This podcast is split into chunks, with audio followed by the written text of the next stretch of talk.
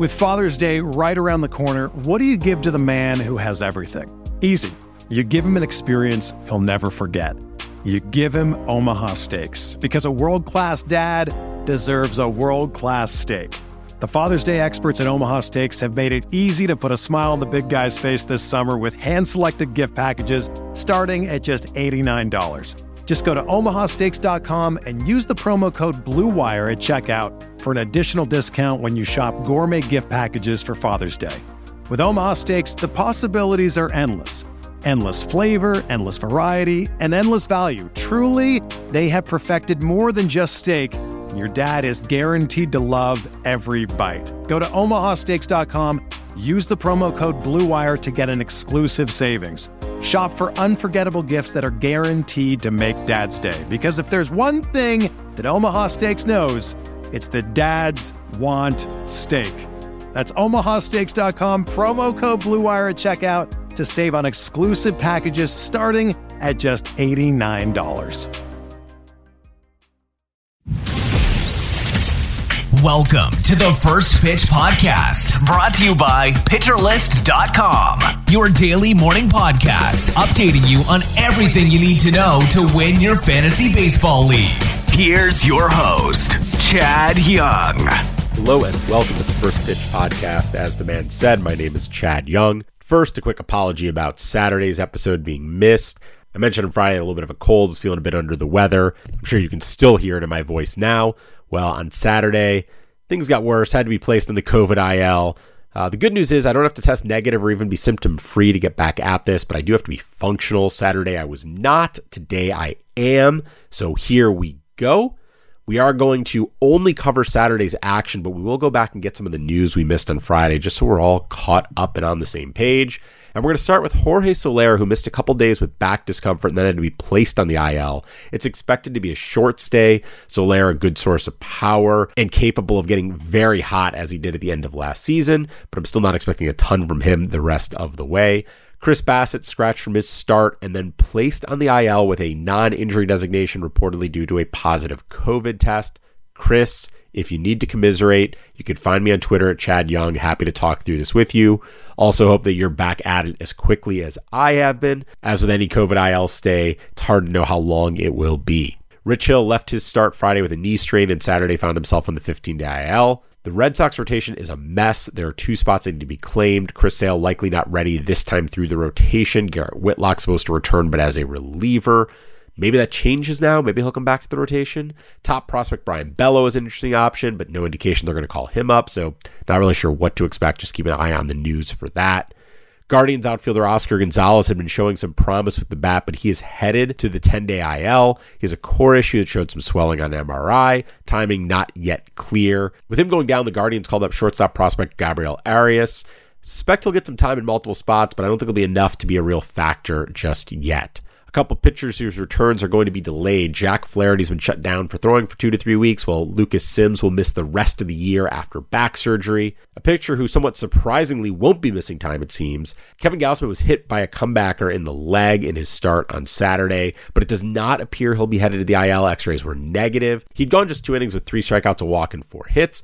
So hopefully he'll be back for his next start without missing any time. Turning our attention to players who are back, Joey Wendell back with Miami, played Friday going 2 for 4 with a walk, a run, and an RBI. Wendell was having a great start to the season, and his multi-position eligibility makes him interesting as a depth piece in deeper leagues, but his fantasy value is sort of limited as he doesn't hit for a ton of power or run very much. Michael Pineda back with the Tigers off the IL. He took the loss in a 3-1 game against the Royals, went 5 innings, striking out 3 with a walk, gave up 2 home runs, and home runs are always a problem for him. If they continue to be so, he'll continue to be hard to use. The Cards got back Matthew Liberatore from AAA and Jordan Hicks from the IL on Saturday. They both pitched at Philly. Liberatore started and went just 2 2/3, giving up 5 runs on 6 hits with a walk and 3 strikeouts, while Hicks went 1 2/3 scoreless in relief, giving up a couple hits without a K or a walk. It's a rough place to be welcomed back. patience probably warranted, although I think Liberatore's probably not quite ready to contribute to fantasy teams this year, and Hicks is likely in a middle relief role. Mookie Betts will be back today and may play some second base. He earned second base eligibility in many formats last year. In some formats, that carried over to this year. This is a good know-your-rule situation because Betts adding second base for this year or continuing it into next would be a nice little value boost. Jonathan Villar, who the Cubs released a few days ago, is signed with the Angels. Their infield's kind of a mess, so plenty of places he can make an impact. Just remains to be seen how they'll use him and also if he's going to be fantasy darling Villar or the guy who keeps getting released. Finally, happy Jacob DeGrom Day to those who celebrate. Today's celebration, just a minor one. DeGrom will be making a rehab start as he inches ever closer to his season debut. As we turn our attention to the action, going to be a bit abbreviated as part of my recovery. This is just a rehab start for me as well. Starting on the mound, Shane McClanahan had a tough test at Toronto, and yeah, I would say he passed. 7 innings, 1 run, 10 strikeouts, 1 walk, 3 hits, 18 whiffs, 39% CSW.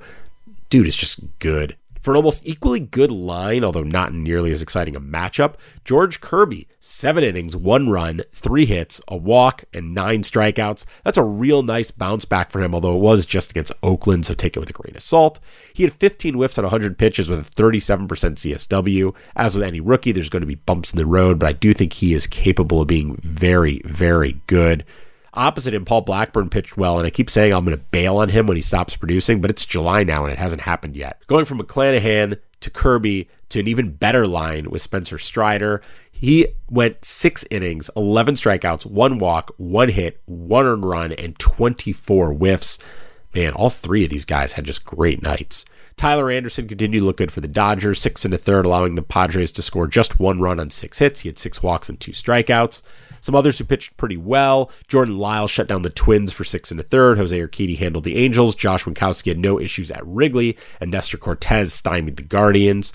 Garrett Cole, not quite as dominant as you would hope. 6 innings and gave up 2 runs. They were on back-to-back home runs to Josh Naylor and Franmil Reyes. He had 6 strikeouts in 6 innings, but also walked 3. That raised his FIP in the year up to 3.44, which makes him look a little bit like a sell high. But he's only actually had 2 starts worse than a 3.44 FIP since April 19th. Those 2 starts were Saturday and the 5 home run performance against the Twins on June 9th. I really think he's just fine. He's just had a couple stinkers in there. Looking at pitchers who were sort of more in the middle, Drew Rasmussen and Dylan Cease both avoided much damage. They only gave up an earned run apiece. Cease, though, just 4 strikeouts and 3 walks in 5 innings. Walks continue to be an issue for him. Rasmussen had just 2 strikeouts and 2 walks in 4 2/3. You'd really like to see more from both of them. Yu Darvish gave up 5 runs to the Dodgers, but struck out 10 without a walk. Kind of a nice showing in a weird way. I wouldn't have wanted to start him in this one anyways, but based on what he did, I feel a little bit better going forward. And a couple of guys who did not pitch well at all. Aaron Ashby's return to the rotation was rough. Pittsburgh touched him up for 4 runs and 5 hits and a walk over 3 2/3. He did strike out 6, so he flashed that arm talent, and it is very, very good arm talent. This was just his first start back, so you want to be patient, but I think we're still waiting on that full breakout. Finally, Kyle Gibson gave up back-to-back, yes, that was 4 backs, home runs in the first inning, and finished allowing 6 runs on 7 hits, 2 walks with just 2 strikeouts. Real ugly start. He lasted only 4 innings. His FIP has now jumped over a run since the start of June. And for those of you who, like me, were wondering if Gibson had maybe discovered a new talent level in age 34 season, he has not. Looking at the hitters, some players with 2 home run nights. Matt Carpenter continues to have just a thoroughly perplexing season. 2 more home runs, though this time he added a normal, old-fashioned non-home run hit as well. His playing time's a little bit more sparse now, but when he's playing, he's apparently Aaron Judge. Christian Walker is up 21 home runs after hitting 2 in Colorado Saturday. His overall line looks worse than it should, and I suspect his average will rise. Don't know if you can still buy low, but I would if I could. Nolan Arenado, after hitting one of those 4 home runs off Gibson, tagged on a 2nd home run, the game winner in a 7-6 matchup. He hit that off Sir Anthony Dominguez in the 9th. Martin Maldonado hit 2 for the Astros. Not going to make me add him to any rosters, but it is impressive. Isaac Paredes kind of belongs in this list. He played in 2 games and hit a home run in each of them, so no double homer game, but double homer day at least. If you can still go get Paredes, you definitely should. He has been excellent. Some other homers of note, Riley Green got his first, Justin Turner hit another, continuing a recent tear that will undoubtedly have me buying back in, and O'Neill Cruz hit another home run. Jose Altuve and DJ LeMahieu also homered. What makes that interesting is they both stole bases as well for a combo meal. Quick look at some saves and blown saves. Tanner Scott got his 9th for Miami. David Bednar bounced back with a solid inning, a walk, and a strikeout for his 12th save. AJ Puck blew the save for the A's in the 8th, and then Lou Trevino lost the game in the 9th without getting an out. No one in that pen inspires much confidence for me. Will Smith got his 4th save for Atlanta. They're still without Kenley Jansen, and Smith will hold that role for now. David Robertson got his 11th for the Cubs. Wasn't real pretty for Kendall Graveman. He gave up a run on 3 hits, but he did get his 5th save for the White Sox. Ryan Helsley pitched the 8th for the Cards in a tie game, and then after Arenado gave him the lead, he stayed on to close it out. Got the W instead of a save. Probably means he's not available for a save on Sunday since he went 2 on Saturday. Jorge Lopez blew another for Baltimore, giving up a Jorge Polanco home run to tie it and a Jose Miranda single to lose it. He went a third of an inning, giving up 2 runs and 4 hits. The Twins have walked him off now twice in a row. I think he still has some more leash, not super worried about the job just yet. That win, by the way, went to Emilio Pagan. He's on a very short leash, you would think, but he then pitched a perfect 9th with 2 strikeouts, and so maybe I'll get him more chances to blow games for the Twins. Clay Holmes got his 15th save after Wandy Peralta turned a 5-run lead into a save situation by giving up a couple hits. Holmes only had to get 1 out, and in my opinion, you should not get a save for a 5-run lead and 1 out, but hey, it counts. Speaking of Holmes, Aroldis Chapman did not get a save, but he did come in and face 3 hitters and walk them all, so he really does not look like a threat at all to retake that closer role. At least not anytime soon, though Aaron Boone does sound like he would put Chapman back in the role if he gets right. Just feels like a real big if as of right now. With that, let's turn our attention to what's going on Sunday, starting with the weather with our friend Mark Paquette. Thank you very much. We saw some showers and thunderstorms along the I-95 corridor from D.C. to New York City on Saturday, but that front will sink south, and that won't be an issue for today. The one game that will be an issue is an NL West matchup between the Diamondbacks as they head over to Colorado in Denver. There will be some showers and thunderstorms, mainly to their west in the mountains, but some could drift off and cause some issues. We're going to have to keep an eye out there. Other than that, all the games will be good to play, and I will talk to you tomorrow. Thank you very much. Thanks, Mark. Not a lot of great streaming options on Sunday.